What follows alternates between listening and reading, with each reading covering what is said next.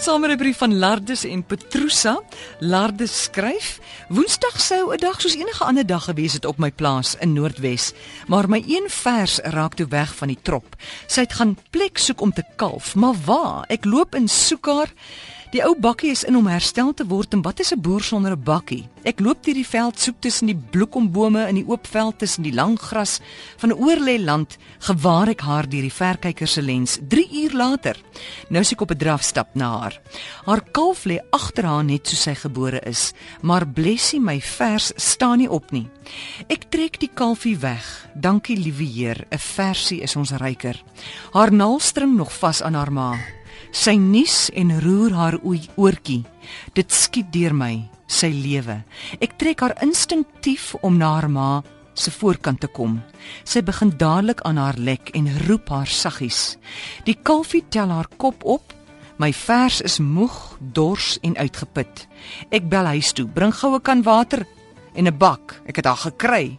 Minute later is my vrou daar met die nodige.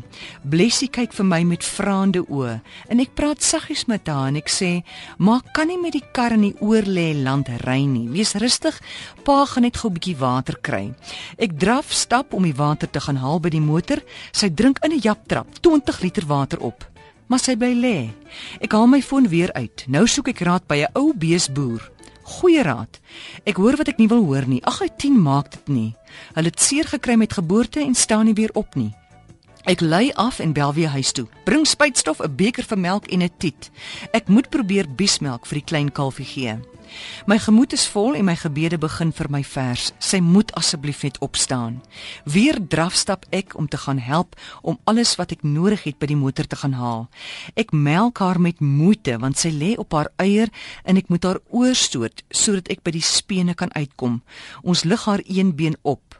Soos ek melk, bietjie vir bietjie, kry die kalfie dit om te drink.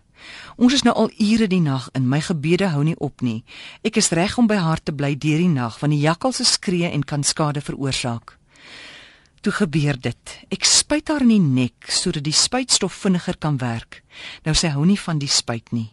Sy staan wankelrig op en val 'n paar tree verder neer. Haar agterbeen wil nie trap nie. Ek melk nog 'n slag bietjie melk uit en haar kalfie loop om na haar voorkant. Sy staan op en my dankgebede skiet op. Dankie, dankie. Sy loop met 'n draai, seer wankelrig, maar sy loop om nie weer op te hou nie. Ek dra later al ka haar kalfie agter haar aan, maar sy loop. Ek kan nie meer nie. Ek besluit om die klein kalfie in die kattebak te laai en klim saam in die kattebak. So ry ons saam huis toe. Dra haar uit en sit haar in die kraal. Terug veld toe kry ek vir Blessie en so kom ons stadig huis toe. Kraal toe. Sy seer, maar sy het opgestaan. Sy's deel van die 2 uit 10 wat opgestaan het. Dankie, dankie dat ons kan boer. Al is ons boerdery nog so klein en in sy kinderskoene. Dankie.